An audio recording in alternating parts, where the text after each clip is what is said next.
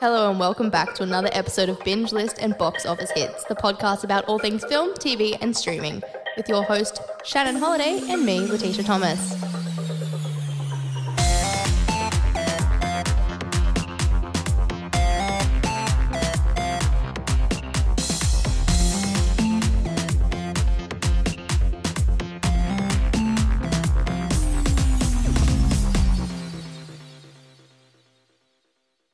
Hello and welcome back to another episode of Binge List and Box Office Hits, the podcast about all things film, TV, and streaming. I am your host Shannon Holiday, and I am joined with Letitia Thomas. How are we doing today, Tish? I'm good. How are you? I'm Pepped very good. coffee. We've had a little bit of iced coffee, a little bit of a mocha, and we're ready to go. Ready to go on this fine Sunday morning. Shannon's just been showing us uh, his interpretation of people on TikTok. Yeah, I've I've been doing a few TikTok dances in the studio this morning From a chair. From a chair, and I've I've been a bit confused as to why people are making these TikToks in general and how they're making money off it. It's 10 seconds of nothing, and I just don't know why people keep watching these videos. Shannon's never had TikTok, is what's happening right now. No, I haven't. Um, I fell into the rabbit hole and had to claw my way out of it. So yeah, it's addictive. I can understand why it's addictive because you keep scrolling and a new video comes up. So it's like, Yeah. oh, fresh content, oh, fresh content, something else to look at, which is an issue with today's society of dissecting content. yeah, is why people don't go to the cinema as much anymore or watch they just anything watch for long movies. periods of time. on TikTok. I know. It's like segments of movies Yeah. cut on TikTok and you watch the whole thing. It, it's baffling. I don't I don't understand. I saw someone say it's like I I pity the person who's going to watch Killers of the Flower Moon on TikTok. Yeah, it'll happen. Someone will, even though it's a 3 hour 26 movie. That's wild. it just it disappoints me to my core. It's like that. Those type of things you watch in in a cinema experience, like the full theater, the full sitting by yourself alone, just taking that in, the whole story. You don't want to watch it on TikTok, a small screen. There's other distractions. You have to go to the next part every like what minute? That's wild. I, yeah. Anyway, that's the TikTok rant that we had this morning before we started. That kind of pulled over into this conversation. Uh, we're back to the episode now. Uh, the, it's been a wild week for me. I've obviously been gallivanting around the country the start of this week. I got the opportunity to go down to Sydney for literally 24 hours the start of this week for a, a work visit, which was really good. It was a really good experience. I haven't been to Sydney in probably at least 10 to 15 years. Uh, so I made the most of it. I went around the city. I got to see some of the touristy attractions while I was there for that evening, and then yeah, did some work stuff the next day and flew straight back. So I've had a really busy week. Actually, I'm very surprised that I got the chance to watch as many things I did uh, for the episode. Yeah, I watched a lot too. I'm surprised I got through as much. I didn't realize I'd seen as much.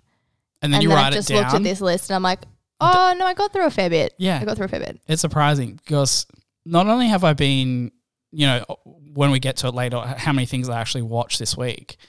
Anytime I've been in the house and I've kind of been doing other things like, you know, cooking or like d- cleaning a little bit or just generally sitting around, I'll have an episode of Lost on. Like, I'm seriously, I'm still rewatching that show. And I probably watched about 10 episodes as well of that. I didn't put in that in the list because I'm like, I'm just perpetually watching that anyway. Um, so there's always something on in the house. If it's not if it's not something for the for the episode, like this this podcast, it's either going to be Simpsons or Lost as well. That's crazy. I can't do that. I can't watch something and do something. Really? Yeah, because I'll end up just watching. I mean, there's a lot of like that where I'm like, oh, this part's good, and I'll just look look up from my laptop or something. Yeah, I, I could never. I'm not. I'm not that. Bear in mind, I've seen Simpsons pro- like the first ten seasons like at least ten to fifteen times. Yeah, true. I guess it's like me when I was watching Harry Potter and the um, Prisoner of Azkaban on the plane, Yeah. and I was mostly kind of sleeping.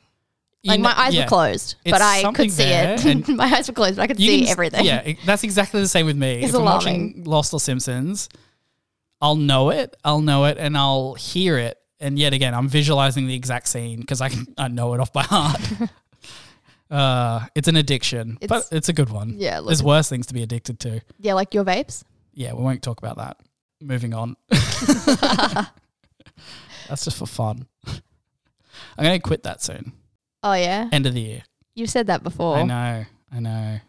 It's just grape, you know. It's a good flavor. It's horrible. It's uh, you tried it last week. Yeah, then the next day, like an idiot, I instinctively tried my friend's melon and something one, Yeah. and I choked on the streets of Brisbane. Not quite as bad as You like yours, instantly choked when you tried the grape one. oh, I can't do e-cigarettes. It's horrible. Is it just the flavoring, or is it the fact that it's just a bunch of smoke out of nowhere? Um, probably both. It's the whole whole whole experience. the whole experience, not for me. Yeah. Moving on. Okay, I think it's time. So we're going to restructure this episode a little bit differently because this episode, as you've probably seen from the title, is I'll add it to the list too. So this episode in particular, we're doing a catch up week, watching a few things we've probably been wanting to watch where we don't have a particular topic involved to take away from our attention. So instead of talking about what we've been watching at the start of the episode, that's going to take a bulk of the episode at the at the main topic at the end. So we're going to go straight into trivia, and we're going to ask each other three questions and see how smart we are in the world of movies and cinema. Can you see my phone? If No, I leave it flat? Okay. You're fine. I'm not going to look at it anyway. Did you want to ask first this week? Sure. Alrighty. Alrighty. What TV show was Jack Nicholson referencing when he ad libbed "Here's Johnny in The Shining? Mm, okay, this is gonna be a real tough one. It's like I feel why why don't, Johnny Cash is coming up for some reason, but I feel like that's not it. And isn't he a singer? Yeah, do you want to lock that in anyway, though? yeah. You were kind of bizarrely close. Okay. And very far away at the same time. right. Um, it's The Tonight Show starring Johnny Carson. Oh no. Okay. Well, I've heard of that before, but I wouldn't have thought of it. I wasn't sure if you know it, but I thought no, we'll that's a, a, good question because we're we're getting to the point with trivia now where we've asked a lot of questions where it's like we know it, we either know it or we've asked enough questions where we don't know it in modern cinema. so we were asking really obscure ones. Um, okay, so no, I did not get that one. Your first question. Who directed 1998 war epic Saving Private Ryan? Couldn't tell you. I haven't seen it. Haven't seen it. No, it's on my list. I nearly watched it when we were doing all the like 100 greatest Yeah, movies of all time. Because it is in that, yeah. Um, I don't know. I think- right. Like, guess one of the big ones. Like, I don't know. Spielberg. It is Steven Spielberg. There we go, I You got that. nailed it. After a while, I didn't really give I you any would've guessed prompting. Really, Still like Spielberg anyway, yeah. but I just don't actually know that. it was a wild guess. It's like, You nailed you it know, though. Yeah. There's only a couple of people that are making films like that at the time. So yeah, true. I still got to see the Fabelmans. yeah, I haven't. Yeah, it's on. It's on binge now.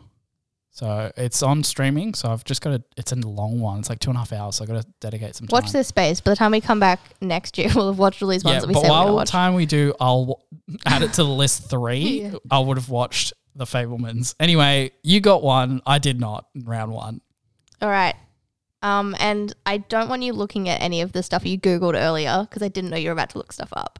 Um, who voiced the sultry Jessica Rabbit in Who's Afraid of Roger Rabbit? Oh, I looked this up last night when I was watching it, and now the name has escaped me. It's like Kathleen Turner or something. Yeah, that's it. I nailed it. Yeah, yes, I remember it. Okay. I came across that one and I you'd seen it last night, so I was like, I'm gonna throw it in. Yeah, because I was looking up a few like little facts and features about that film last night, just just in general, and I I saw that her name was with Jessica Rabbit, and I was like, ah, yeah. also, I read a review on Letterboxd about this movie last night, and I also made the same conclusion as this person who wrote something about it, and they were like, it took me the longest time to realize that Jessica Rabbit's name is probably through marriage to Roger Rabbit. Yeah, yeah, and yeah. the fact that she isn't a rabbit took me the longest time to go where her, her bunny is. and I was the same when I was watching this. I'm like, is she a rabbit? Why is she so much taller? And why does she just look like a human? Human. And then I was like, oh, Oh, no. yeah. Okay, she's just taken on his last name. Yeah. Okay, that makes a lot more sense to me now. we'll talk a bit more about Who Framed Roger Rabbit yeah, a little bit later. We'll get to the later parts. Okay, your second question. In what year was Pulp Fiction released? I'm gonna guess. I think Mm-hmm. it's either 97 or 98. It's a little bit before that. It is 1994. Okay, well, You weren't far off. Obviously, it was a 90s film, but yeah, it was just a little bit earlier. yeah. Look, I wasn't born then, so give me some grace. as we've come up, we've discussed earlier in, in the episode, uh, Tish hasn't seen much was uh, before she was born. It's a bit hard to do. Um, yeah, I know. a lot of catching up. A lot of catching up. I mean, I'm the same. I've seen Pulp Fiction, so I have too. Yeah, At least I've got that. I have seen Back to the Future though. So have I. First one. Yeah. the first one's always the best. Yeah, I don't know. Part two is pretty good. Oh, look, I'll get to it We'll, properly. we'll, we'll do another episode on Back to the Future. All right, my last one for you. Yep. In the action thriller Speed, why is Annie, Sandra Bullock's character, why is her driver's license suspended? Uh, it is for speeding Yes. tickets. Yes, Yeah, it is. it is for speeding tickets. Look, it's an easy one, but I know it's a you great just one. guessed that. You're like, it's oh, it's speeding, but no, I remember her saying that particular line Yeah. in the movie it as was well. so good. I was like, that's a great film. It's so disappointing that Speed 2, Cruise Control, just didn't quite have the same level of uh, quality to Also, it. why is it not at the very least? I mean, uh, we know Keanu's not in it, No. but why is Sandra Bullock barely in that film? Why is it about some random white guy that's the new lead? I I don't feel like, like it. look, there was a lot of issues with Speed 2, and I think it's the fact that it was poorly made. Shannon goes, you have to at least watch Speed 2. And I watched it when I was sick. I watched the first one and then I binge watched like the second Mm. immediately after. And oh God, even sick and bedridden was it hard to get through. I haven't seen it in quite a number of years. It's but like I a do fever remember it was not amazing. and I just remember that scene where they crash the whole boat into the dock. It goes for ages. goes for so long. There's a whole there's like a making of that and well not really. It's like there's a few things on the internet where it shows like how they kind of crash the boat into there and like the boat's not a full boat. It's just the front part of this boat. Yeah. And it's just on rails where it comes into the the dock area and I'm like, "Oh, that's kind of cool." It's the only part that I like about that film is that scene because the rest is awful. It's really poorly made. It's so bad. Because I remember, yeah, Keanu Reeves obviously didn't agree to be on it. I think there was scheduling conflicts alongside of payments as well, like in terms of like pay versus what it was going to be. And then they obviously had to rewrite it based on him not being in it, and it just did not come together. It did not come together. Also, it's a boat on the ocean, speed two, Cruise control. cruise control. Alrighty, your last question. How many days of summer form the title of a 2009 movie? 500. 500 Days of Summer. Have I seen that movie? Have you? No. Oh, this is one. No, because it was really big when I was in uni. Like all Yeah. of the kids were like 500 days of summer. Um, but also like It's, at the same time as everyone was talking about it, there was all this like internet rubbishy discourse about like manic pixie dream girls no longer being cool anymore, oh, which is that yeah. idea of like, you know, the. Do you know what it is or? Yeah, I can imagine. Yeah, it's just like the whole like that. There's like the Scott Pilgrims with the Ramona Yeah, Flowers, like yeah. all these like dream girls that Yeah. these like average boys just dream up to solve their problems. Kind of a very, very much um Eternal Sunshine of the Spotless Mind. I love that movie. Yeah, that that Yeah. whole thing where she's like, I'm not here to what's the line? Something about being an idea for men or something Yeah. like that. But yeah, I get the idea. It's that I'm not. Your. I'm not your like flavor of the month. Yeah. basically. um yeah, so I just never got round to it. Um I should probably watch it now that I'm Yeah, a bit like, removed yeah, from from that. all of that because it is one I've been meaning to, but I think I Yeah. might have it. I might lend it to you. Okay. It's worth. It's worth checking out. It's worth checking out. I think yeah, I kind of want to see it because I've heard. I mean, I know so much about it. I've just not Yeah. sat down with it. Yet again, one one that's just gone, been and gone, been and gone. There was one of those on my list that I watched later on. I'll talk Okay. about that uh, as well, where it's like you, you go, oh, I just kind of missed that. Like, oh, cool. I'll check that out. Well, that's about trivia. I think you did a bit better than me this week. I stuffed one up. I often do quite well for someone I who guesses a lot. Guesses a lot, and you know has a film degree. So ah, They don't teach you that in film school. No, they don't. They don't tell you how to answer trivia questions. They don't tell you to watch a lot of films. no, they don't. There's like a strong few, but that's it. It's a. It was a weird time. We, me and my friends were talking about it last week. Actually, just what they do teach you and what they neglect to teach you Yeah. is quite I in feel like that's high school as well. crazy. Yeah. Anywho, All right. time to move into the, news. Do you want me to start off? Yeah, you can do the first one. Alrighty, so Fargo season five has released a trailer. It's starring Juno Temple, Jon Hamm, and it's been released by FX. I think the same as normal. Yeah. Um, and the official description reads: After an unexpected series of events lands Dorothy Dot Lyon, which is Juno, Te- Juno Temple, in hot water with the authorities, the seemingly typical Midwestern housewife is suddenly plunged back into the life she thought she'd left behind. North Dakota Sheriff Roy Tillman, Jon Hamm, has been searching for Dot for a long time. Now, I've not watched Fargo. I've been meaning to watch the original film as well. It's Coen Brothers. Yeah, for a really long time. Been meaning to watch the show. Maybe I started it at one point a long, long, long time ago, but I'm not. It's an anthology series. Not right? 100%, So like yeah. completely changes story each season. I think it's the same. There might be like one reoccurring. yeah. Maybe Jon Hamm. I don't know. Someone tell me. Um, but I watched the trailer for season five, Yeah. and I'm all in. Yeah. It looks for Juno Temple. So much. Well, yeah, She's but great. also just it looks awesome. And Yeah. then they've got um, Joe Keery as well in it a lot. Oh yeah, okay, yeah. The cast just is stacked. Yeah. and it looks so much fun. I love kind of stories where it's like someone is pretending to be someone else and that slowly unravels Yeah. because you get amazing performances Yeah. by the like actors as they're just playing someone truly in their worst nightmare.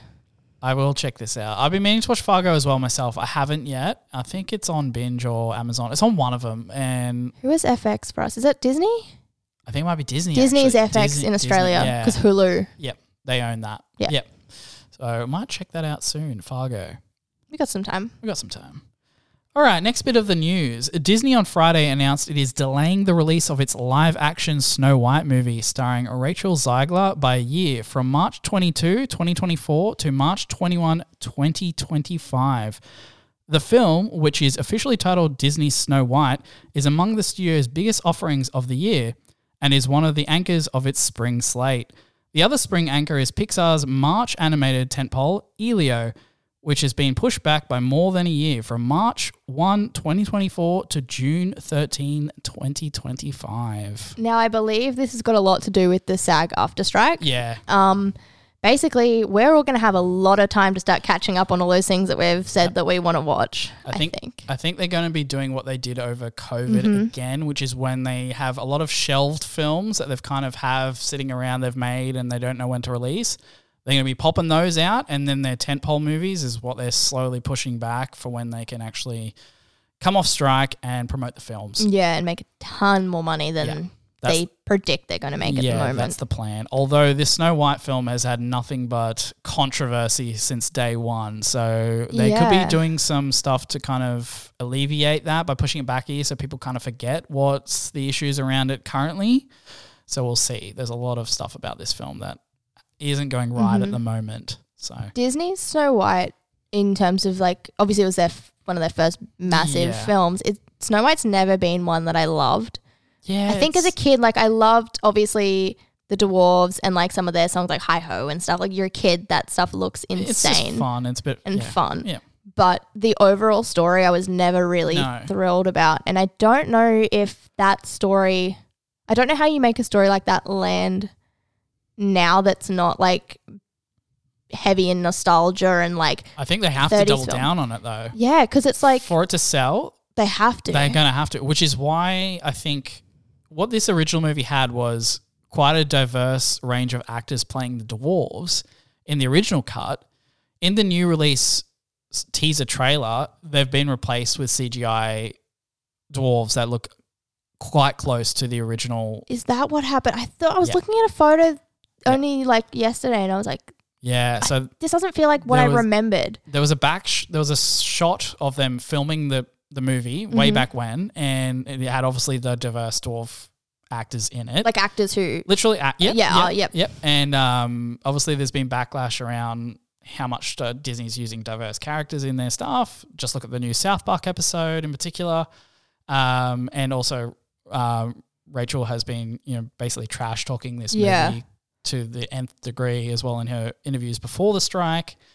Um, they've come back now and released obviously a teaser trailer with the new CGI dwarves, and I'm pretty sure they're just trying to make it as close to the animated movie as they possibly can. They're just straight narrowing this movie.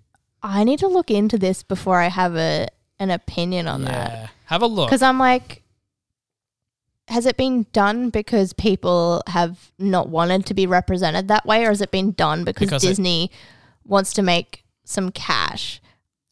Don't want to say anything because I haven't looked into it, but I am. We'll look into I'm- it a bit more. I'm intrigued. Yeah, this movie, yet again, like we said, it's it's definitely got a lot of controversy surrounding it. So I think that's another issue why they're pushing it back, not just the strike. No, definitely. They're definitely trying not. to separate it from what's happening now. If a year's time, hopefully people have forgotten like that, but then I mean, that's Disney's whole shtick, really. I mean, that guy was complicated. If you look into it, mhm. Freemason, all sorts of interesting stuff going on. yeah, Um, but they, you know, it's the happiest place on earth, and that's kind of their cover for it's a cover story. yeah everything they do to Yeah. make a bunch of money. But Yep. anyway, that's Moving Disney. on.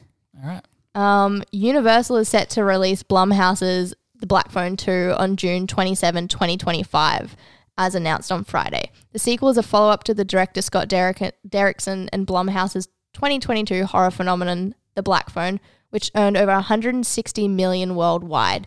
Universal plans a wide release in the summer of 2025 after the original Black Phone, um, which is based on a short story by Joe Hill, and it's going to follow Finn, Finney, a shy but clever 13 year old boy who was abducted by a sadistic killer played by Ethan Hawke.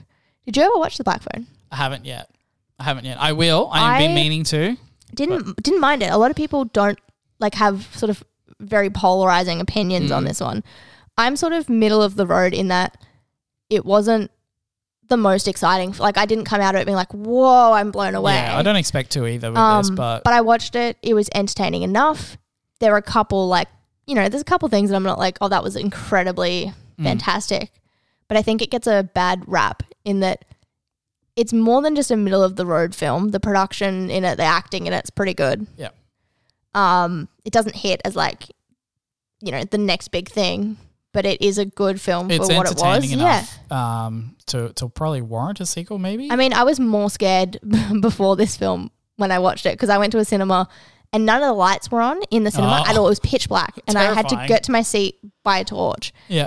and then nothing was happening. I And would I have was left like, an arse on. I'm I would have wait. like, well, I was waiting a minute, and then some of the here?" lights came on, so I thought, okay, this is fine. Yeah. The lights have come on now. They've figured it out. And then the film started, well, like the trailers, Yeah. and there was no sound. And so I went out and I was like, hey, um, There's this no film's sound. about to start soon. You might want to fix whatever's going on with the projection. Yeah. And I came back to my seat, and the guy was like, "Oh, you know, thank you, whatever." And eventually they, f- They had fixed it up. had it going. But yeah, it was more scary just sitting in a cinema, knowing you're about to watch a horror film, And and, there's no like, black. there was no exit sign light. Like, Oh, that's how no. pitch black it was. I Oh, couldn't see in front of me. It was cool. Um, anyway. Alrighty. Warner Brothers has a new title and new release date for its upcoming Robert De Niro mob movie. The film, previously known as The Wise Guys, is now titled Alto Knights. The project from director Barry Levinson also has a new release date of November 15th, 2024, being pushed back from February to 2024. The film is one of multiple across Hollywood expected to shift dates amid the ongoing SAG AFTRA strike, which has shut down production. Though insiders say this move is not strike related, it is the first movies greenlit under the new Warner's regime after Warner Brothers Discovery was formed in 2022. I call bull on I that. It's call, not got to do I with the call strike. bully. Everyone else is moving their slate. Why wouldn't this one be? Yeah, it makes sense. You got to match it. This has been happening since the 100%. dawn of time Yeah. with the big. Well, Well, COVID was a great indicator of what they do when this kind of stuff Uh-huh. happens. So, yeah, if you're pushing back something by a year, it's got to do with Yep. what's happening in the industry. Yeah, pretty much What's much. happening in the industry. There's a strike. it's kind of crazy because COVID sort of gave them a business model that they never had before. Yeah. Obviously, there was a lot of trial and error, Yeah, but they now have essentially a Yeah. plan. And and like I said, they release their Yeah. s- smaller stuff that they push. Like they like basically shelve films f- in case stuff like this happens. And yeah, that's why you saw so many smaller unknown movies come out randomly Mhm. during COVID. Going, what the hell is that? And that's because they were waiting for their big stuff. Same thing's gonna happen. so we all have a lot of time, is what we're saying. Yeah, we'll catch up on a lot of things. After a small number of independent theatres added their own intermissions to screening of Martin Scorsese's Killer of the Flower Moon, the film's team has stepped in to intervene. The Hollywood Reporter has learned that there have been isolated incidents of theatres pausing the critically praised film, which is an Apple original film and Paramount Pictures, released in theaters October 20, with a running time of three hours and 26 minutes. So basically, they've been pausing it, letting audiences take a short break. Yeah. And obviously, word got out Yeah. um, due to people on the internet posting stuff and, you know, it goes viral. So yeah, they've had to s- intervene and the editor said, what is it? That it's basically barbaric Yes. to do it, which look, There's taking away from the uh, significance of the director's vision. vision of and, the film. and I get it. Like putting an intermission in a film that's not cut to have an intermission does ruin the pacing, it ruins the experience, and it takes you out of it. 100%. That being said, it's a 3 hour 26 film. that's a lot for I- anyone. I've said the I think I said this to you a couple of times now, and I think it's an issue with Martin Scorsese. Mm-hmm. Great filmmaker, obviously great visionary. I think he needs to learn how to tighten up and edit his films. If you can't get the story you want to put on film within, you know, two hours to two and a half hours, there's an editing issue. I think some films three hours, some, but this is three hours twenty six. His previous movie, The Irishman, was three hours twenty nine.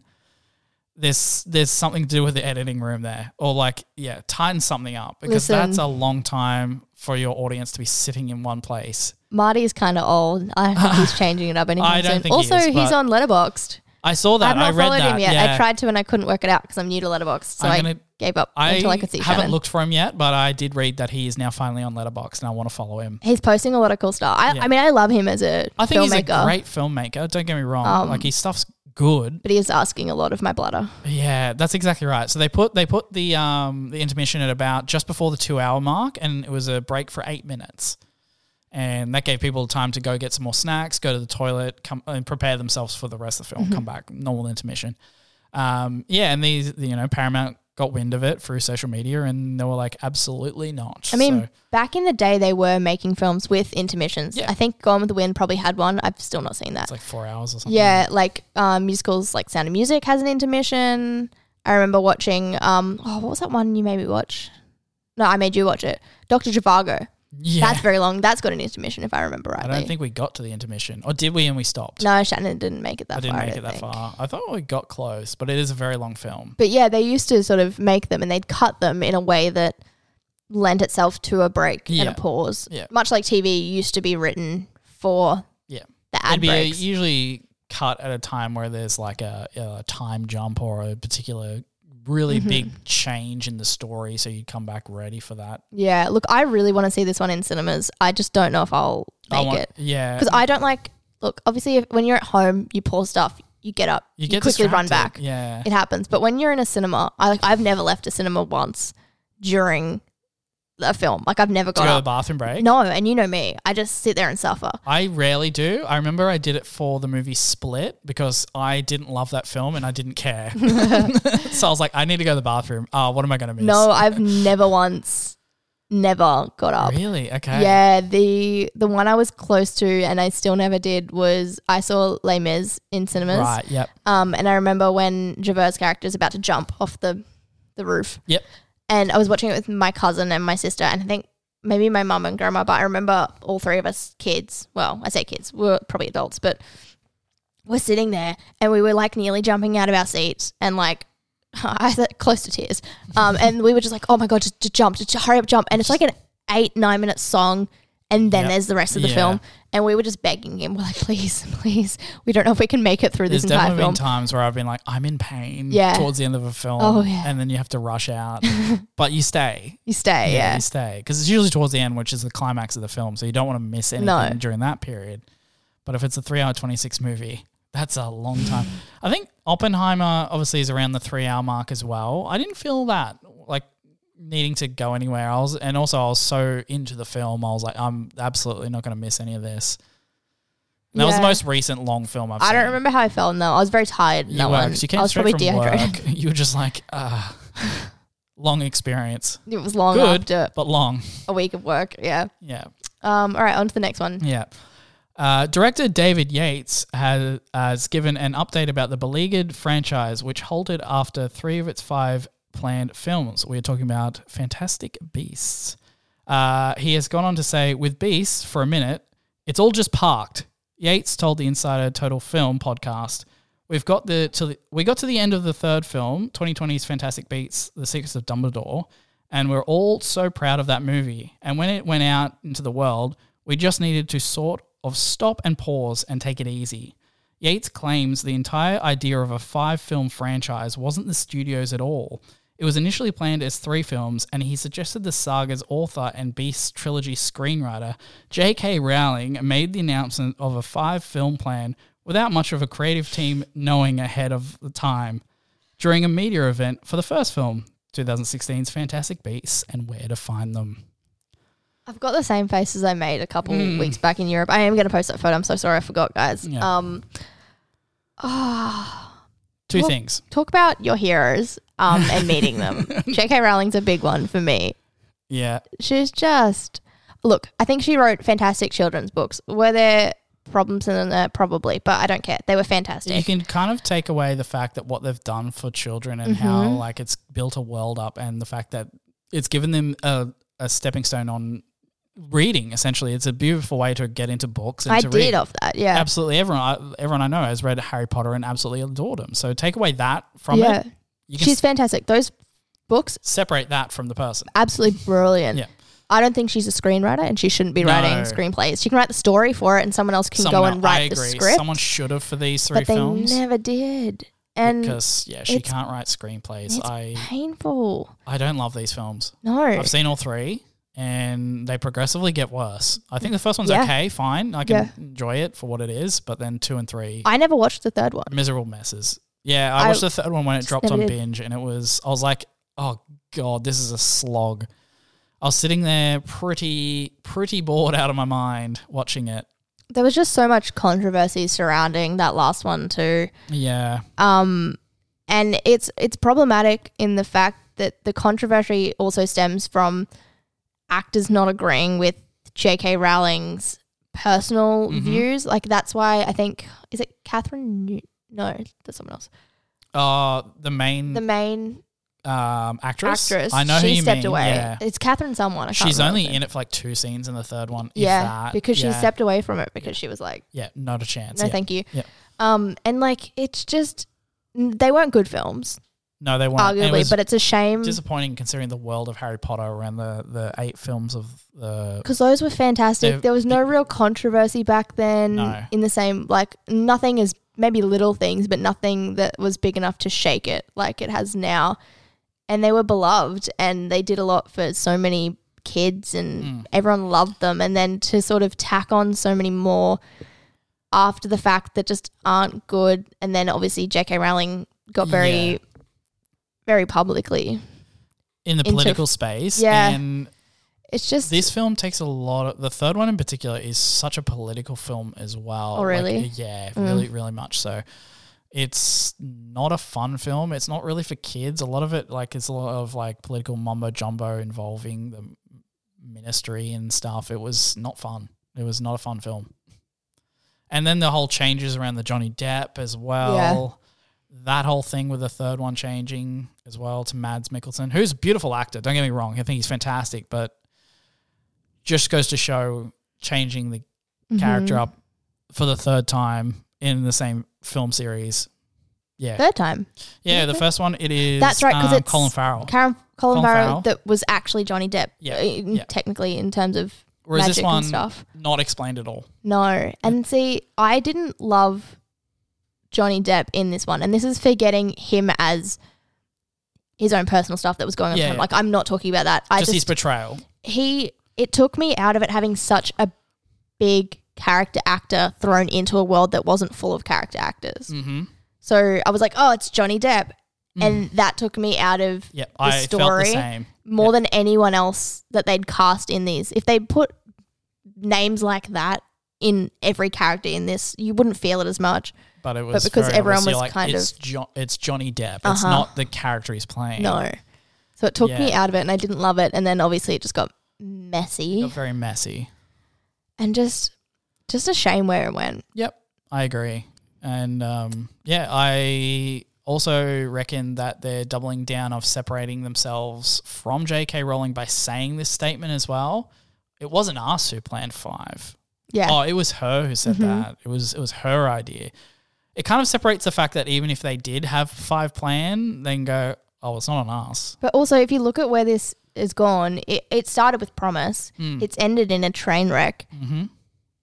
They're gonna lose money on it. Like, yeah, cool. Some people will see it, but it's not gonna make them money in the way that a lot of the stuff. Yeah. Also, they've just done Barbie, so they've probably recouped a bit of money that they never Yeah. thought they'd get back. To be No. honest, Oh, and tenfold as well from that movie. yeah. Yeah. So they're probably like, mm, Well, maybe we maybe we can let this one go finally. You know, well, I think when the plan to do the TV series in a couple of years' time, I think that's what they're going to be focusing on with the Harry Potter IP. oh, I keep forgetting they're doing that. Yeah. Yep. Mm. That's the next thing for them. So I think they're just gone, that's done. That whole thing is done. The next thing for that IP, we- we're going to double down on this TV series. I'm curious to watch it. I'm curious to watch the Percy Jackson one, which is That's not far off. very different, but they were the same vein. Yeah. Um, and you can use the same models for doing both. I'm curious to see if that lands, and then to see if Warner Brothers keeps going with this, or if they go, oh, that that's actually not going to make us money. Let's pivot. Yeah, it's one thing to plan a TV show for a seven book series, which probably they're going to have to plan every year. That's going to be a big. That's a big task. That's a lot of money to invest. But uh, I think it's going to draw people in very quickly at the start, at least. And if you heard that, I'm sorry, I was going to post a photo of of me for our podcast, and then a video played. So let's just Get off. that. Get off TikTok. Attention waiting for span you. of a newt. Uh, and that uh, wonderful segue is time for us to get into our main topic of this episode, and that is I'll add it to the list too. Let's so do it. Let's get into it. basically, it's just talking about the stuff that we wanted to kind of watch in our own time and things that we were just basically trying to catch up And on. promise other people we'd watch and never did. Yeah, exactly right. And there was a few. You watched one for me, which I was very happy about. So thank you You, so much. You didn't watch one for me. I did not because I forgot the things that you asked me to watch. So I just kind of picked my own. Oh, this friendship has gone great. I would have to go back and listen to three or four episodes worth of content. And or you could go, hey Tish, what's a film that um you've told me to watch? Tish, I've had a week. I've had a week, but I will next time. I will absolutely next time. I was actually going to ask you to somehow transfer me through the Twitter sphere, Combat Wombat 2, 1, and I was going to watch that sometime this week, but I can watch it next week. Let's start a great tally of how many things that I've watched for Shannon and he hasn't watched for me. Also, I sent you a link to a film this week, Which one? but I'm a cheerleader. Oh, you did too. And he said, I'll watch that in Sydney. I did not watch that in Sydney. I know. Okay. Well, I'll watch it this week when I'm in Cairns, since I'm away again. he tried to watch it on DVD that I lent him, but No, it had a different work. region code in yeah. his PlayStation. And then I was like, I finally got it for you. Here you go. Thank you. I will watch it. Well, Anyway. no, because I'm um, back it up with from watching The Faculty, so I will watch it. Yeah. It, go- anyway. Shall we get into what we've been watching? Yeah, sure. Let's get into it. Let's it. get into it. Do you want me to start? Yeah, go on. Okay, so the first thing I watched this week when I was coming back from Sydney, I was sitting in the airport and I was like, you know what? This would be the perfect time to watch this because it's daytime, it's on a smaller screen, There's, and there's people around. Heaps of people around. So I watched Hereditary from 2018. What a choice. And I obviously heard about it from multiple people going, you need to watch this. It's not scary in terms of jump scares. Except for the one naked lady. Yeah, that's towards the end. I was into it by then. Like I knew what I was getting into. So it's starring Toni Collette, Alex Wolff, Milly Shapiro, Gabriel Byrne, and Ann Dowd. It's directed and written by Ari Aster. And if you've seen any other Ari Aster film, so that's only two others, so Midsommar and Beau was Afraid, you'll know that he generally builds his horror through a feeling, a vibe. It's a general kind of just just a what's on screen basically is slowly kind of eats away at you and how you feel about the movie. It's very emotional. This one in particular, it's about uh, basically uh, the breakdown of a family unit. And obviously, on top of that, is a spiritual level of horror that's also there. And that kind of takes place in the second half of the film. Do we want to, before you get too far into it, just talk about spoilers in this? And if you haven't watched it, go and watch it. Yeah. And then skip ahead like a couple minutes. Yeah, absolutely. So Yeah. spoilers on this one. We're going to get into everything that happens in and out about this film. Um, skip ahead. We'll get to the next one after that. So this one takes place. It's a family. There. This starts off with them basically grieving at a funeral because uh, the matriarch of the family, the grandmother, has passed away, and Toni Collette's the one, the daughter of that, and now the head of the family is grieving for her mother, who mother who was basically distant to her um, growing up, and there was a whole lot of issues around her family unit when she was younger. That is explained when she's basically at one of those like grieving meetings, and and then it kind of portrays like her family and how they're dealing with that outcome. Uh, something happens to the daughter character, so Charlie, who's uh, played by Emily Shapiro, who plays this beautifully, I think, in terms of like being that really eerie kid, Mm-hmm. kind of a fish out of water kind of character. She's just not the same as everyone else. She's Yeah. very different and um, Nice little creepy kid. very creepy know? kid. Plays it perfectly. Uh, her brother, her older brother, takes her to a party because her mom's like, "You need to take her with you. She, she needs to be included in stuff because she's definitely like an outsider. She's got no friends, nothing at all. She's very creepy." Takes her to the party. She's got a nut allergy, so she ends up being eating a bit of the chocolate cake that's at the party while the brother's getting high with her, his friends. Um, the brother realizes, "Oh shit, you're, you're having an allergic reaction. I'll, I'll race you to the hospital."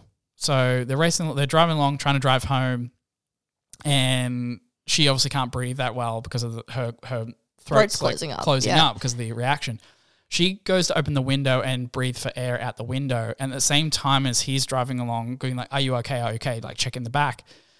He sees for a split second there's a goat on the road in the middle of the road, so he swerves, and as he is swerving, they drive past a telegraph pole, and as the the younger daughter characters got her out heads window. out the window. She hits the telegraph pole full tilt and gets decapitated. It's hectic. And it's done so well. The noise of her head Oh. hitting the pole sits with you for like a couple minutes afterwards because it is so, it's such a dull thud, but Yeah. very, a very loud, dull thud. And I think it's scary because you're always in cars. You've always got your Yeah, hand yeah. out a window. You're always doing something, and everyone goes, "Don't do that." Yeah. Mm. Because you always hear a story about someone's lost a limb or a whatever. But actually Seeing it. seeing it, and you know it's coming, you can feel this dread. Yeah, because it before it kind of it does this like kind of like lead up to it.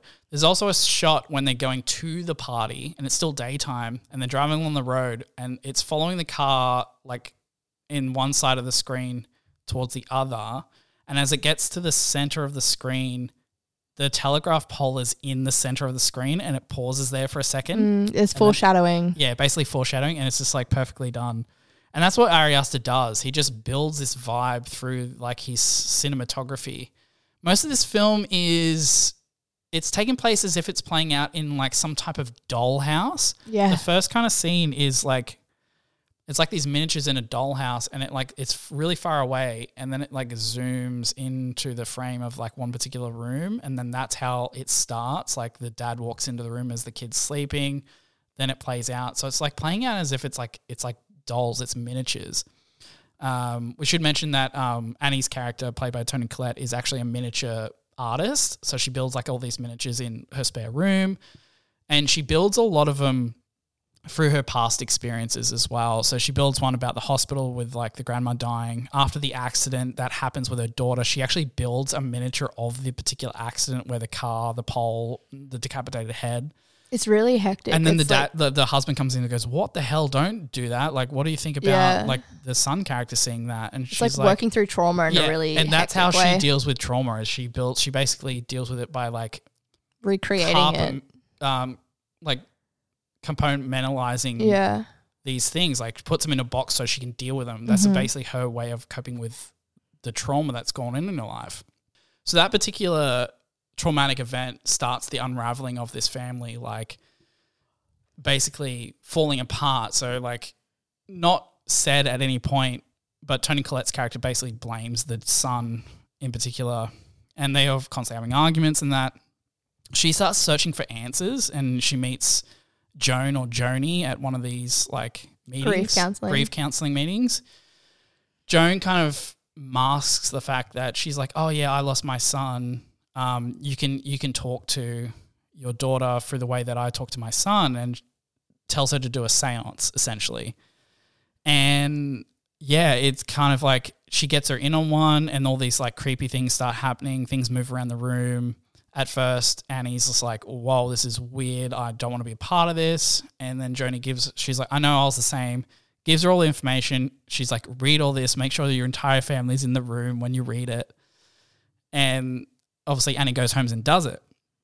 And then this crazy thing happens where like flames come out of the the um the candle and that.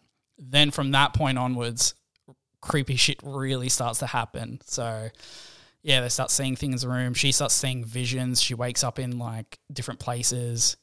And it kind of that's when the spiritual level comes into it a lot more. And lo and behold, towards the end of the film, you realize there is a demonic kind of entity that they've kind of unleashed from doing that seance. And a couple of members of the family end up dying mm-hmm. through their actions through this kind of like evil entity.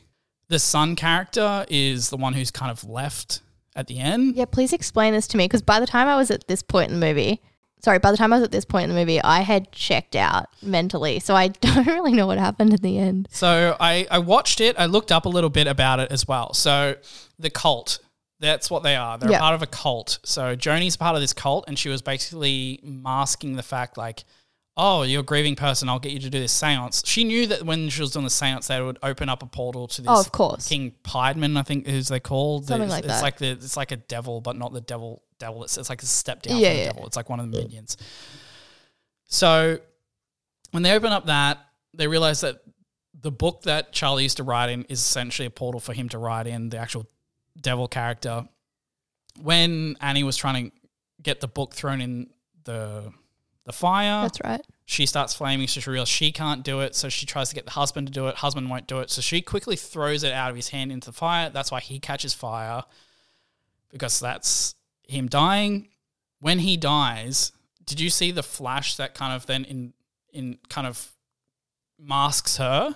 I remember very little of this film. Yeah. So there was like these aura orbs that's happening Uh-huh. at certain points in the film, and that's when kind of there was a spirit around. Yeah, of course. Like an evil spirit. When the f- the husband character is fully flaming on, um, there's this orb that kind of just takes over her, and she's like she's distraught for a second, looking at this person basically burst into I flames. I remember this bit, yeah. Then, as soon as the light goes over her, her eyes just change. Remember, she goes, and then she just goes. Yep, because she's been possessed. She's being possessed in that moment. Now that's when the the um, son comes downstairs, finds the charred body of His dad. dad, and that's when you kind of see that perfect shot of he's like two thirds of the screen, and then blurred out behind, you can see Toni Collette's character up in the top corner of the roof, like possessed up on the Mm-hmm. Like roof levitating, yeah.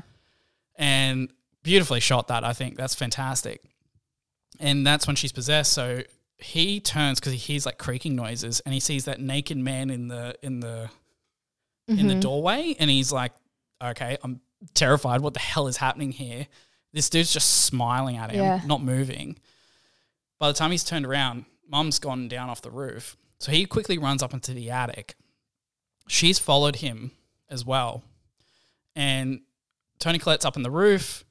Um, she's levitating essentially on the roof because she's still possessed, and then she's starting to cut her head off Yeah. Oh, yeah, that's right. With a How'd I bit of forget that? piano wire. That's she's hectic. just staring at him as well. Goes for a bit. And there's a couple of yeah, the noise as well because you can hear it even when it's off screen. And yeah, that's the one thing. The score in this is beautiful because it's so eerie. There's a bunch of other cult members in the room naked as well, and then he gets really freaked out because he's in the attic with all these random naked people, and his mom's literally cutting her head off. So he jumps out the window, out the attic window. And my interpretation of it is when he jumps out the window and falls down, he dies essentially. So Peter dies. That's the name of the kid. And you'll notice that when he's on the ground, that that orb comes into his body, and that's essentially the um, the opportunity for the evil entity that's in the house to enter into the vessel, which is what they were trying to get. This whole s- team of s- spiritual people, the cult, were trying to get That's right. A vessel for. vessel for Charlie, who is actually the reincarnation of King Paimon, because they say at the end, it's like we finally Is got Charlie the. daughter. Oh, okay, cool. I was confused at that bit. I was like, I don't care. Let's just Yeah. finish this movie. She's the she is the reincarnation of the devil, Uh-huh. that, that devil character, that King Paimon. So they whatever they're need a called. vessel for her. They needed a vessel for her. Spirit. like, we finally got rid of your useless first female form. Mm-hmm. Now you can be inside this vessel, which is the brother. And they finish off with that kind of ceremony of Mm-hmm. the reincarnation of that. Oh, And that's how okay, it happens. cool. Yeah, Yeah, which I, I, thought was really cool. I couldn't. By that point, I was gone. Fair enough. but yeah, that's that was I kind of looked into it and kind of my interpretation. I'm like, yeah, cool. Okay, that makes sense. This is worth seeing. It's eerie. It's same vein as what Midsommar was, but I could handle this a lot better.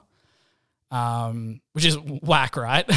So whack. it's so whack. Nah, I reckon if I watch Midsommar again, I'd be okay because I know what's coming. I'd be able to handle the parts that are quite graphic, and I know the vibe that Ari Aster now puts out there. It's not a lighthearted movie.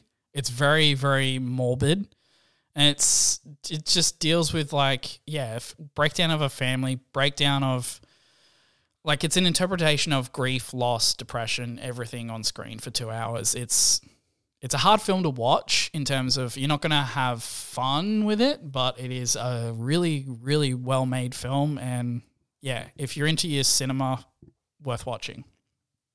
That is my first film of the week. We've got a few to get through, so Yeah, I'm gonna speed through a couple. that's all right. I Um, got the next one's pretty quick for me. So I finished my rewatch of Hill House, Mhm. but we'll talk about that next week. Mhm. Um, I watched a 60 minute story on the Matildas, and then I watched their first game back Yep, for the qualifier for, for the, the, qualifiers Olympics. because we're not fake fans anymore. We're, No, we're we deep in. Um, so I did that, whatever. Um, and then I finished the newsreader. And No, I- you watched it all. Yeah, I forgot why I liked it Mm-hmm. watching the first couple episodes. Yep. I didn't forget, but I didn't, you know. Um, but watching play out, I was like, oh, that's right. These characters are so messy, Mm-hmm. but they're such good characters. Like, they've got their demons and stuff, which affects their personal lives, which are intertwined, Mm. but you still root for them. No matter Yeah. whether they're sort of hurting each other inadvertently or Yeah, you, intentionally.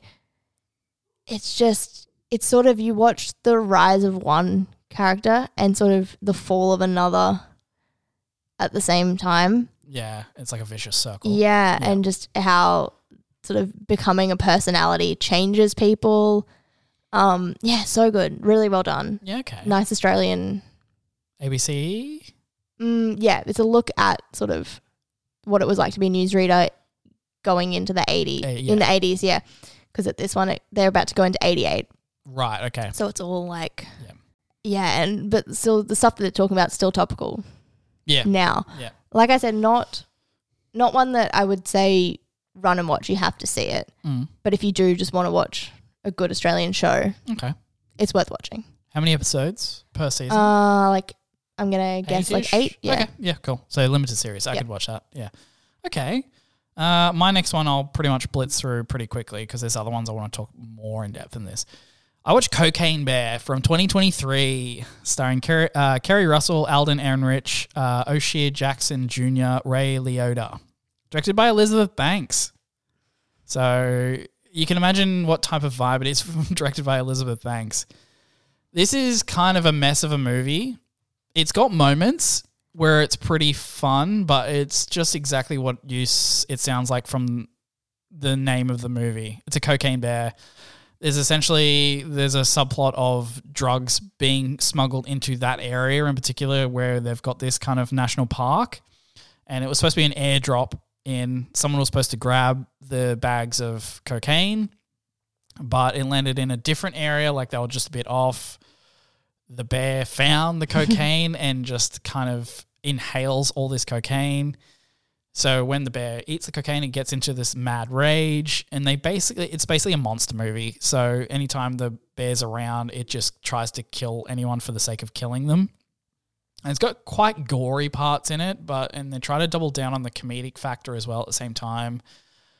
Yes and no. I didn't care about much about the characters in particular. They don't really have the time to build like the development up of these characters.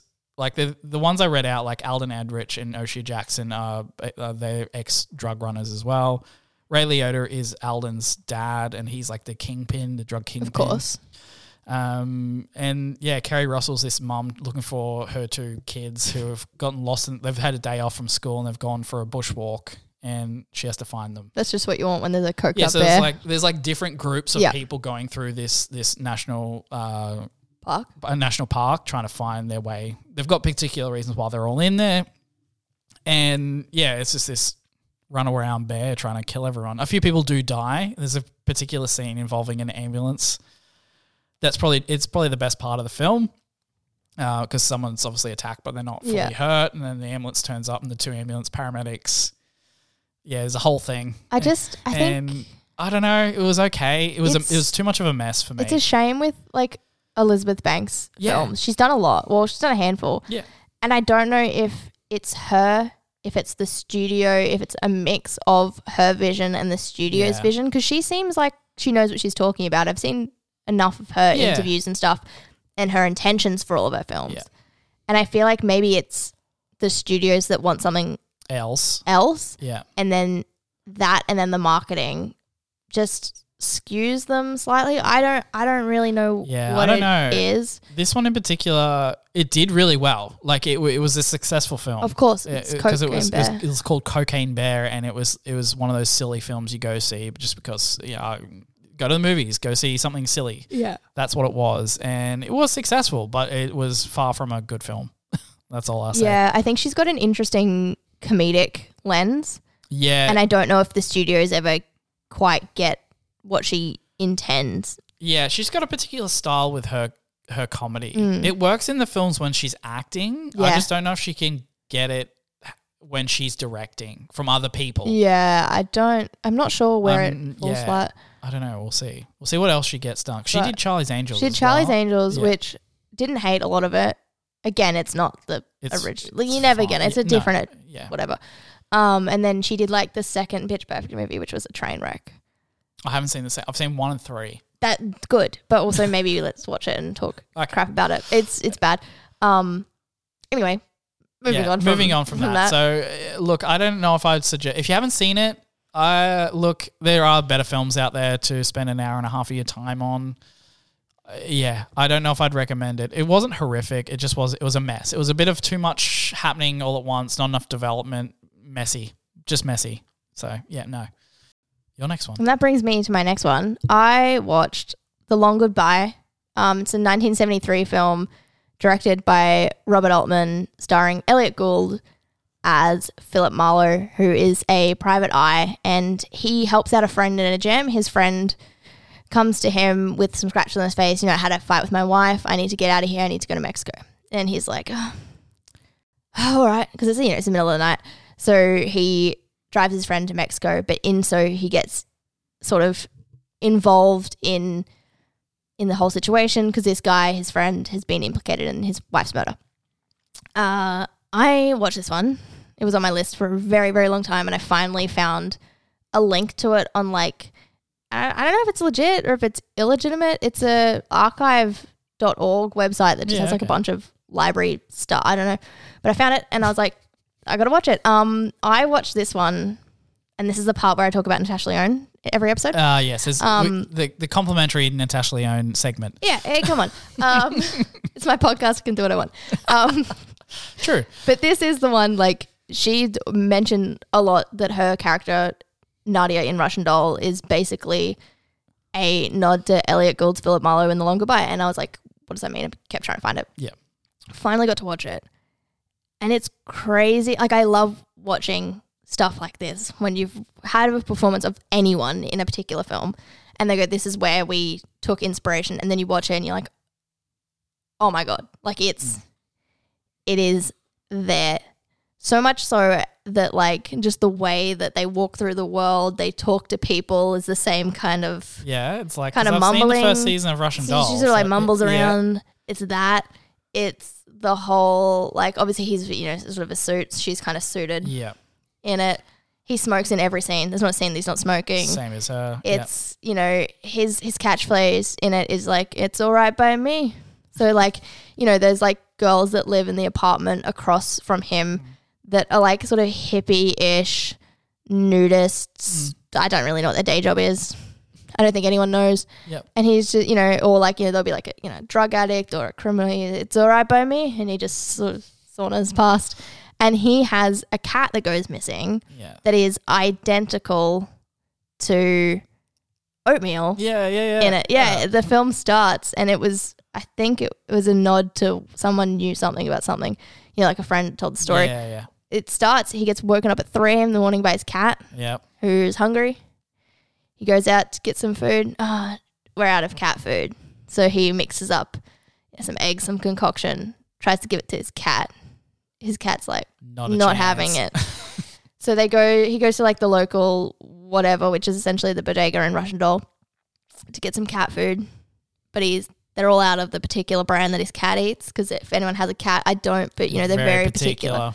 So he goes home, kicks the little cat out of the kitchen, shuts the little dividing door, and he opens up the cat food, opens up the old tin of cat food, smushes Into the old. the yeah. yeah. into the can so it looks looks all good. Puts the lid kind of on. Yeah.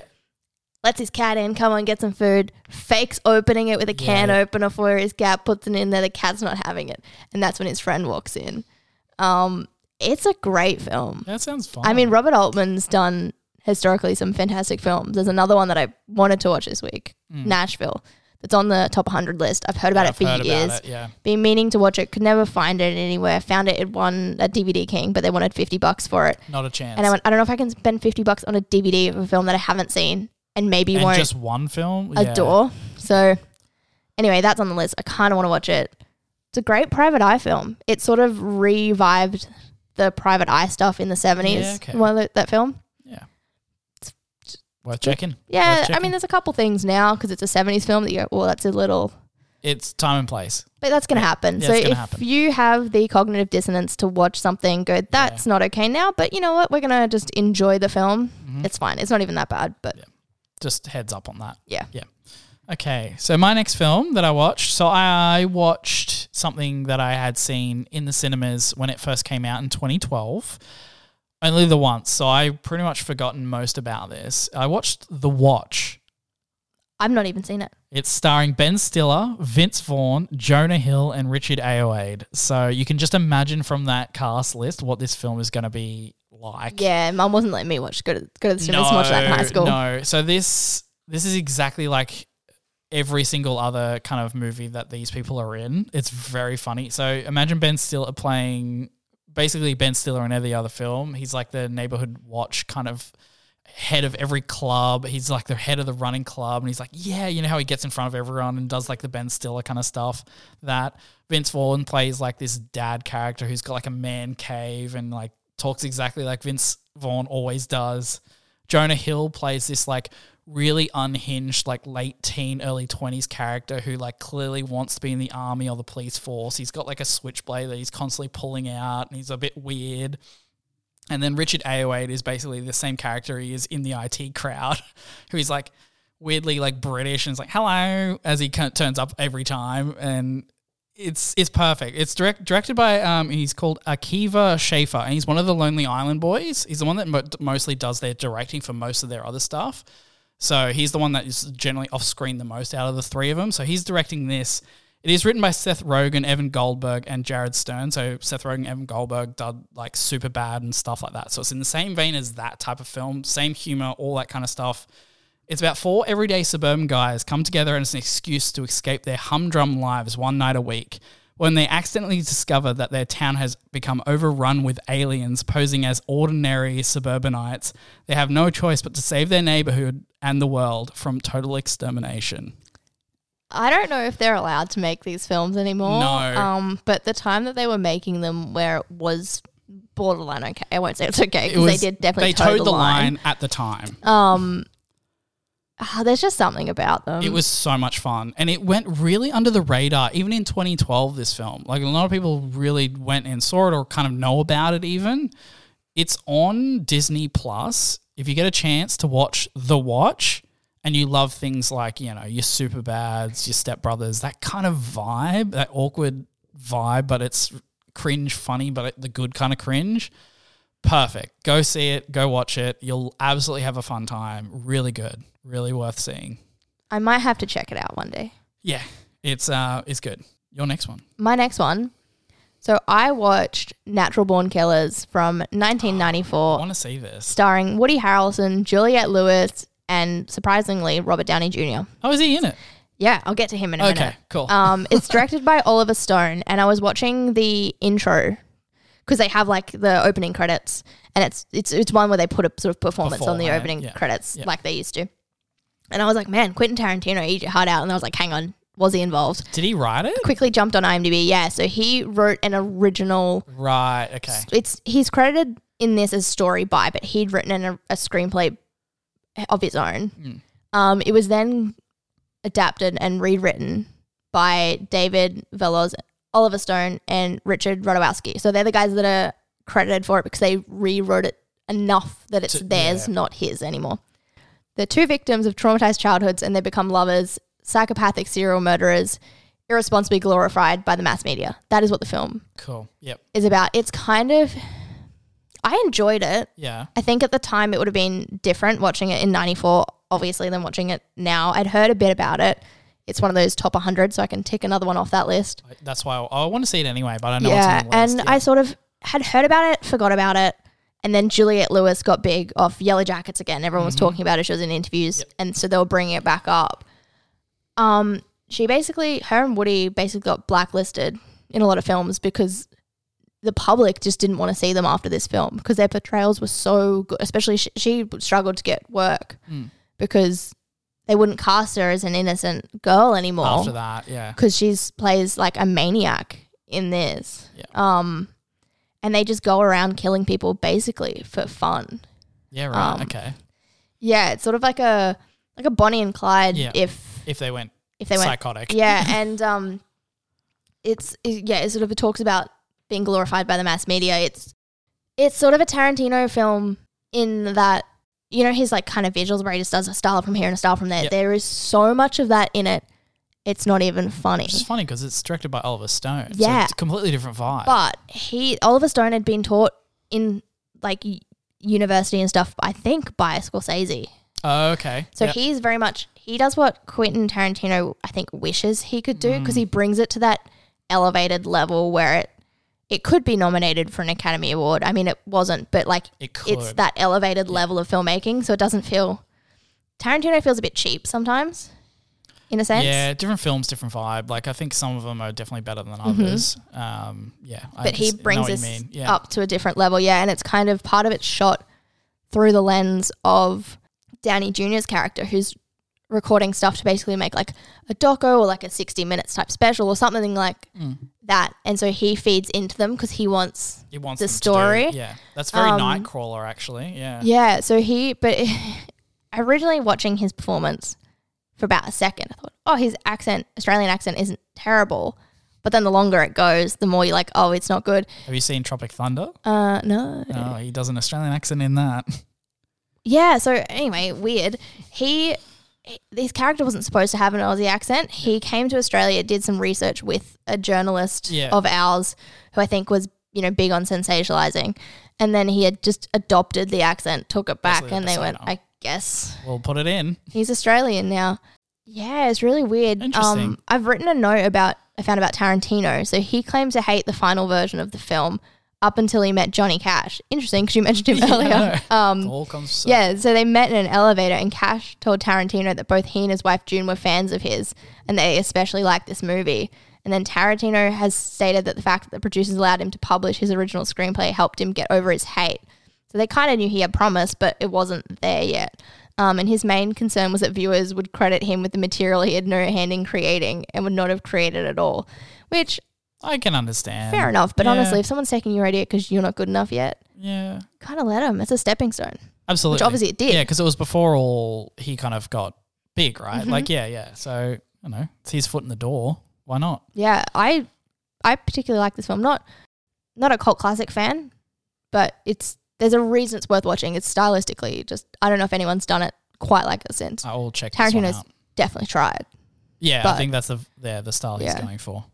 Okay, my next one is I watched. Uh, basically, it was from this year, but it, I think it was originally made in 2022. Is Talk to Me? It's the Australian horror film starring Sophie Wilde, Alexandra Jensen, Joe Bird, Otis Dhanji, and Miranda Otto. Very, very good. Wow.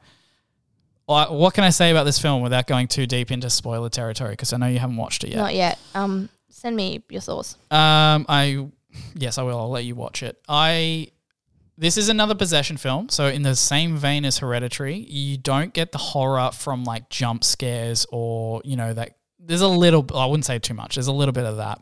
Most of the f- the horror comes from the fact that it's just a horrific situation that these characters are in, and you're built around the dread and the vibe of what's going on.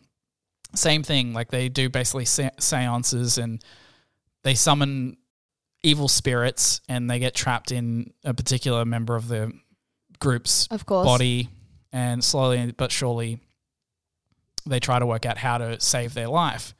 This film has a great portrayal of like grief as well, like hereditary, but also uh like peer pressure, like from groups, especially like teenage peer pressure and like stupid decisions that come from that. And the biggest one I found when I was watching it it is glaring for me was like addiction. What we get addicted to. So like a drug addiction or something. It's like it's like a metaphor for that.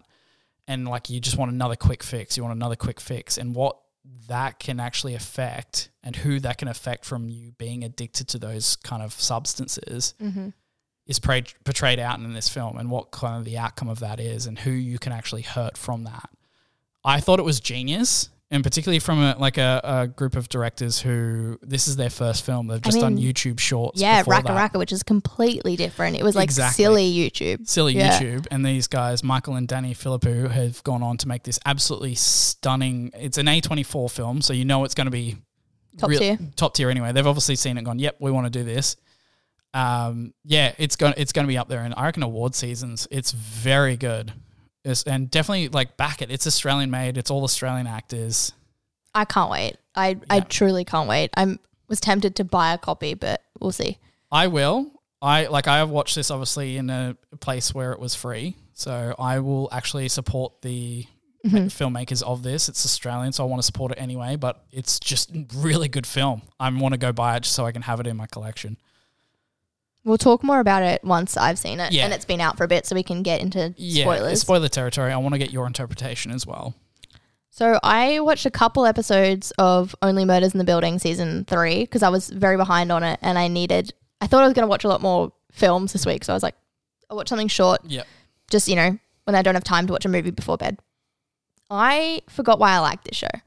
It's just fun. It's so Hmm. much fun. It's silly, very silly because it's a Martin Short, Steve Martin, Yeah, they, they Um, they've been friends for decades, so Yeah. they know how to bounce off each And other pretty well. I mean, look, it's not the it's not the greatest show, It's Just comfort. but it's just easy. Yeah, it's Yeah, one of those like easy, comfort, yeah. fun Selena shows. Gomez. Selena Gomez is in it. Um, she was massive when I was a kid. She was the kind Yeah. of pinnacle She star for us. pop It was her and Miley Cyrus. Yeah. basically Yeah, the Nic- Nickelodeon kids. Disney. Disney. That's right. Disney, not Nickelodeon. Someone's gonna come down and just shoot you from Oh, Disney. No, no, Mickey Mouse. Sorry. Um, and then this season's got Paul Rudd and Meryl Streep, yeah. Okay. and it's just one of those. Huge names. Paul Rudd's Paul Rudd. He's fantastic. Meryl Streep is she's transformative. She's someone Mhm. else every time you see her, and I'm really excited to see where this one this one goes. I only watched two episodes because people started telling me about other things, and I fell down different rabbit holes. But I'm I'm gonna get Ah, back to it. diversion of attention. You'll get back to it. Literally, Yeah. someone was like, "You should watch this," and I was like, "Damn it, why would you do that to me?" But it. Mhm. yeah, moving on from that, what Yeah, else okay. did you get to? Uh, I've got a couple more films, so I'll get I'll I'll breeze through what I can. I watched uh I watched the new version of Haunted Mansion from 2023, starring Rosario Dawson, Chase W. Dillon, Lakeith Stanfield, Owen Wilson, Tiffany Haddish, and Danny DeVito, Jared Leto, and Jamie Lee Curtis. So pretty strong cast there, list there. Although it's the same thing as the first one. It's just one of those IP that I just can't get into. There was something about this one that I was less less into than the original Eddie Murphy one. I don't know what it was. I don't. Yeah, it, I can't say much about it. Although I will say one thing is this: they ham up the scariness more so than the Eddie Murphy one. Like that was like kind of silly. Like oh, you're still gonna be like it's lighthearted like spooks. This one's definitely at a higher level, which kind of makes me confused as to who this movie is actually for because that age group of like 5 to 11 is probably going to be actually quite scared of this film. It's actually kind of jacked up a little bit higher in terms of like spooks. Um, which means like you're looking at your like 12 to like 16 age group. I don't think it's for them either. Like they're not really looking to watch Haunted Mansion, you know, that kind of like fun Disney film. That's probably why it didn't do so well. I just don't think they had a target audience in mind when they made this. They tried to like make backstories for way too many characters, I think, too. There's probably too many of them in there. Like, it's an ensemble cast, I get that, but you don't have to develop everyone. And that makes the runtime a bit long. It's two hours and seven minutes. That's a lot for a, A lot haunted for mansion. like a haunted mansion film. the ride goes for about ten minutes. right? Yeah, it's a bit long. It's a bit long in the tooth, especially for a film that, yet again, is supposed to be for a younger audience, although I don't know which one. And Yeah. if it is for the kids that are a bit younger, they're going to be out of it. Two hours and seven minutes for them is a long time. There's a reason kids' films were typically ninety minutes. Yeah. and even that used to push it. Exactly. They've got very short attention spans. So I don't know. I, there's reasons why it didn't do well, and I can see it on screen. It's it's just it's not a bad film. Like it's not horrific. It's just it didn't know why it was made, and it's very evident on screen. It's a bit of a shame. Yeah, that's all I can say about that. Really. So I watched a two-part docu-series called Last Stop Larrimah. Um, it just dropped on Netflix. I was wanting to watch a lot of other things, and Tammy, a girl I work with, was like, "Oh, I just watched this docu-series. Blah blah blah. You should watch it. I won't get into it because it's about you know people that we all know. You've got to watch it for X Y Z reason." Yeah. Okay. And I went, "Damn it, Tammy! You know that I'm going to go home and watch You know it." I'm going to do that instantly. So I did. It's a sorry, it's about an outback town of Larrimah in Australia, in mm-hmm. the middle of nowhere. It had eleven residents. It now has ten. Um, it follows the disappearance of Paddy and his dog Kelly as the police spent years unraveling the mystery of which resident most probably murdered the missing resident. So here's the thing. They never knew at the time, definitely, that one of the residents murdered him but he went missing and there's only 10 other people in the town, yeah. he probably got murdered. Yeah. Okay. Yeah, it is insane That's interesting. to watch. It it was sensationalized in the media a lot. Okay. Um they cut in the second episode especially they cut a lot to like old news um like news segments, old 60 minute segments, that kind of thing because obviously it was it was big in Australia when it happened. But they only I think recently obviously got an answer. yeah. Okay. Um, and it's super interesting when you you watch it, especially like the first episode, because you know that he's eventually gonna go go missing. Mm. But what they managed to capture was obviously they're doing it now. He's gone missing, but they'd at one point gone and interviewed the people of Larrimah well before he went missing. So it starts off and they're all like, "Oh no, Paddy was a great guy. Yeah, he's great. we Yeah, everyone loved him. Blah blah blah." But then like, okay, let's cut back to say five years prior to him Yeah. going missing, and they're all like, "Oh, we effing hate Paddy," rah, rah, rah. like yeah. The juxtaposition. just so between the- different. yeah. And there's ten people in the middle of outback Australia. These guys are characters. Every single person, yeah, personality. so entertaining. Yeah. so entertaining. Feels very much like the um demographic of people who used to come to our old workplace without saying too much on air. Yeah, I know exactly You know what what I mean? people. Yeah. Yeah, a lot of that. Um, Yeah, okay. Yeah. So anyway, back to the bits that we're not going to cut for talking about real people and that we both know. Um, yeah, if you've not seen it and you kind of want to watch it, just for easy, it's like two one-hour episodes, so Okay. it's doable. uh, yeah. yeah, so much fun. Where- super where did you watch it? Uh, Netflix. Netflix? So okay. the second episode starts feeling a little bit long, but I will tell you that they do tell you who who killed him you do get an answer? or where he went. Yeah. Okay. So it's it's No, worth that's what I want. Mystery through. I love. So, yeah, because there was a bit where I was like kind of getting just a bit distracted, sort of on my phone, and then it's sort of like, and we found out, and I was like, oh, what? I'm back. Yeah, I'm, I'm, back. I'm back. I'm in. So yeah, it was interesting. You've hooked me. okay, cool. Okay. I will definitely check that out if it's only a two parter. That sounds good. Next thing I watched. So this has probably been my funnest one of the week, actually. I watched from 2022 Chippendale Rescue Rangers movie. So let me just explain everything about this because you might not know what it's about. You probably heard of the show from the early 90s, Chippendale Rescue Rangers.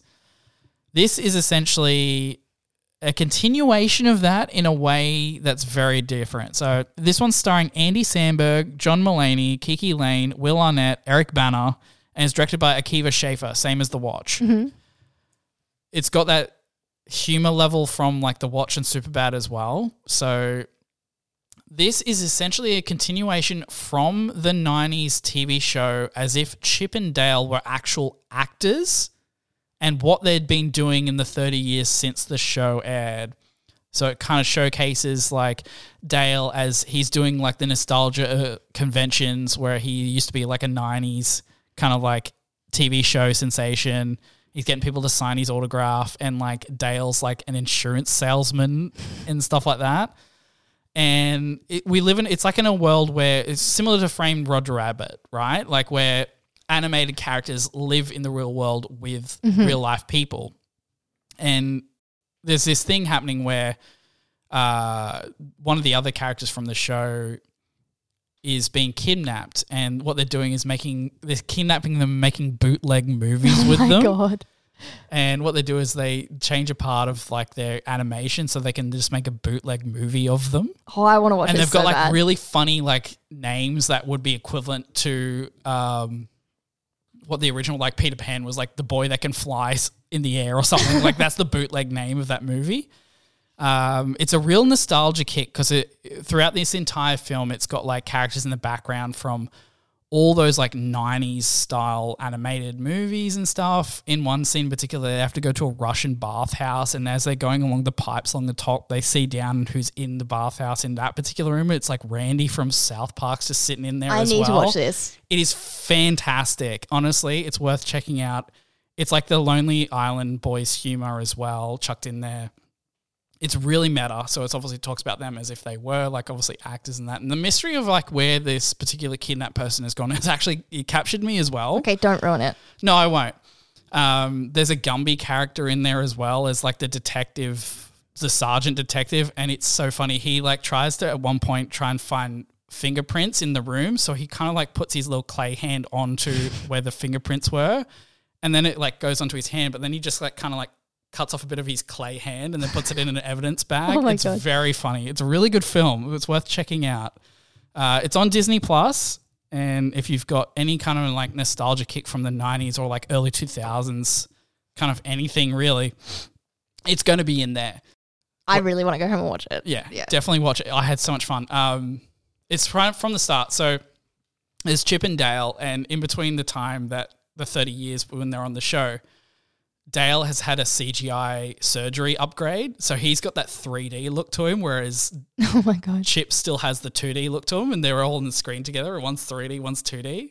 It's so good. And they they poke fun at the Alvin and the Chipmunks, like those. Oh. they hate them. They're like, oh, Yeah. they're always rapping on screen. Yeah. Don't get them to rap on screen. It's really good. Oh man, I also was a big fan of the Chipmunks. Just, I was a kid when they came out, which Yeah. they're horrific, but you It's know, so bad. Yeah. um, yeah, worth checking out. Yeah, it's So- on Disney Plus, and it's the reason why I watched the next film as well. my next one, I watched Living for the Dead. Now this literally dropped on Thursday, and I went, oh, I've got to watch it because I've been sort of, I knew about it. It was supposed to drop in Australia, then didn't. It's very bizarre.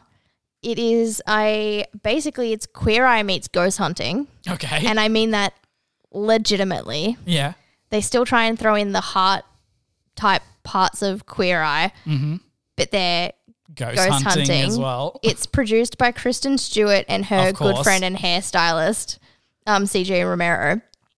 And they're just a bunch of queer ghost hunters who run around to haunted places and investigate and try and get rid of if there's like malevolent spirits, they try and get rid of the malevolent spirits so that everyone can just have Yeah. like a good time again. It is bizarre. That is wild. the tone is interesting, but it's a fun ride at the same time. So I'm into it. Yeah. Okay. Yeah. I I don't know. you don't know yet. I don't know yet. know I've yet. nearly finished it, to be honest. Right. Okay. Um, it's just entertaining in like a very. Remember all those like old ghost hunting shows? Yeah, I used to love them. yeah, that vibe. Yeah, but yeah. just a bunch of like queens and Yeah. Right. queer people. It's bizarre, Interesting. very strange. Two different worlds. Two different worlds. Yep. It's so weird, but I'm kind of You're, here in, for you're it. in it now. So Yeah, I don't. going. I don't know. Maybe someone else watch it and tell me what you think Yeah, because okay. it's not bad. The tone is confusing, but at the same time, it it works. yeah. Okay. Um, some things feel a bit fabricated, but that's just because it's one of those shows where they have to cut. It probably And is dramatize a little it. bit, but that's But then at the same time, I still believe all the spooky stuff well, I that's know happening you do. So yeah, because like they go into like asylums, yeah, some are creepy. and then the first one is like a clown motel, and that exists. yep, Okay, go watch it just for the weird yeah, stuff yeah. that's in America. yeah, it's bizarre. Things. Yeah, it's fun. It's weird. All right, so I'll, I'll talk about my last film of. Uh, I'll add it to the list. So the reason why I watched this is pretty evident after watched Chippendale Rescue Rangers. I watched Who Framed Roger Rabbit from 1988. I watched that far too young. yeah, this is a very sexualized film. I think I was probably like, I would have been under seven. Yeah, you wouldn't have really understood No, what was definitely going on. not. Uh, starring Bob Hoskins as the main detective. Basically, he's the only one in it as a main character, as a live action character. It's it's basically the same thing. It's a mesh of two worlds. It's a mesh of like, uh, like the tunes from like the '60s, '70s, meeting like a 1940s noir film. Basically, the two mesh together, and I had a fun ride with it. I thought it was really good. I think Christopher Lloyd as the villain, phenomenal. I think he was amazing. fantastic as the villain. And what this, so what I really enjoyed for me for Chip and Dale was it's this for my nostalgia kick because obviously my age demographic, like where I sit, seeing all the stuff from like that early '90s nostalgia really did something for me. So I can really understand when they made something like this in the 1988. What kind of nostalgia kick you would have got from seeing all those Mm-hmm. characters that you grew up with around like the 60s, 70s that are on screen Right, as well? okay. Like that's the kind of same thing that people would have got when this came out. Mm-hmm. Like there's a lot of it's really weird to see like Daffy Duck and Donald Duck having a piano verse off on screen, you know, in live action. Yeah. It's kind of bizarre. And there's a scene in particular where he goes to Toontown and he's like ex- fallen down one of the high rise buildings and in classic Toon form, he falls for ages as well. And next to him is Mickey Mouse and Bugs Bunny falling with parachutes at the same time talking to him. And then they're like, oh, you should give him a parachute, Mickey Mouse. And then Bugs is like, yeah, I got one, but you're not going to like it. A spare. He opens up the Acme like bag and it's a spare tire. so then he falls anyway and he gets caught by that ugly version of Jessica Rabbit. I need to It's rewatch whole, it. I have whole seen it crazy vibe. re- more recently Yeah. than as a kid, but still far too long ago. Yeah. I think. It, it was very good. Um, obviously, I enjoy the nostalgia kick of the 90s version more because of what that applies to me, but I really can appreciate what it would have done for people when it came out. It's a good mystery, like who did it? Why is Roger Rabbit framed? Really well done. I thought the third act, when they're in the Acme warehouse, is done really well when they're obviously versing all the villains at once. Really good. It was a really good story. I recommend this to people. Um, probably watch maybe the two in tandem. I don't know or not. It's up to you. But yeah, Chippendale with me was the winner, but that's only because Of what it means to it, you. what it means to me. Yeah. So yeah, very good films. Both My last one was one that you wanted me to watch, so I watched it. Thank you. Because I You're a good friend. keep my promises. Yeah. Um, no, I watched The Dry from 2020. I've been meaning to watch it for a long time because I heard how good it was, but I didn't know anything about it. And then Shannon, we watched the trailer for the second one in cinemas. Yeah, And he goes, No, the first one's a murder mystery. And I went, Oh, well, if someone had told me that, you would have watched it. I would have watched it. Um, it's fantastic. Fantastic performance by all of these known Australian actors. Like, if you watch it and you're Australian, like, you've seen these guys in everything. Mm-hmm. Yeah. It was like just a very, very good whodunit Yeah, murder mystery. There's nothing else I can say apart from like it's just really it's just film. really well done Yeah. and fun to watch really Australian characters on screen. yeah, but not- it's in like the outback kind of, not super top. outback, but like out. It's country. It's country. Yeah. yeah. just fantastic. Yeah. I can't Eric Bana Really- was phenomenal in this. Yeah. Like, yeah, his up. accent is so Australian and I don't think I've seen him in a lot. I've seen his face and his accent doesn't match his face. It doesn't right because he always puts on the American accent in his big films. Yeah. um, yeah, it's wild And I'm like, see him wait. with his just full Australian Yeah. accent. And you're like, oh, that's right. He was in Fast Forward or whatever it was called that Mm-hmm. show from the eighties. But that pretty much just rounds it out. I just watch it. It's fantastic. If you haven't seen it and you want to watch an Australian murder mystery, Absolutely check it Check out. it out. It's it's one of my favorites in terms of Australian films. I reckon it's awesome. It's awesome, and the mystery is good. It's yeah, a really good it mystery. unravels in a really yeah, yeah, well, good way, right? Yeah, satisfying way. Yeah. Yeah. That about wraps up, I think. We did pretty well there. We had a good week of watching some stuff, I think. I think so. Next week, probably not so much, apart from topical stuff. yeah, that's what I'm going to double down on watching from now on. We'll see what I can actually get through out of that. And as always, thank you so much for listening. If you're enjoying this podcast, please give it a follow. And you can find us on Twitter, Instagram, threads at binge lists, or email us at binge list and box office hits at gmail.com. And thank you for listening, and we'll see you next week. See you next week, guys. Bye. Bye.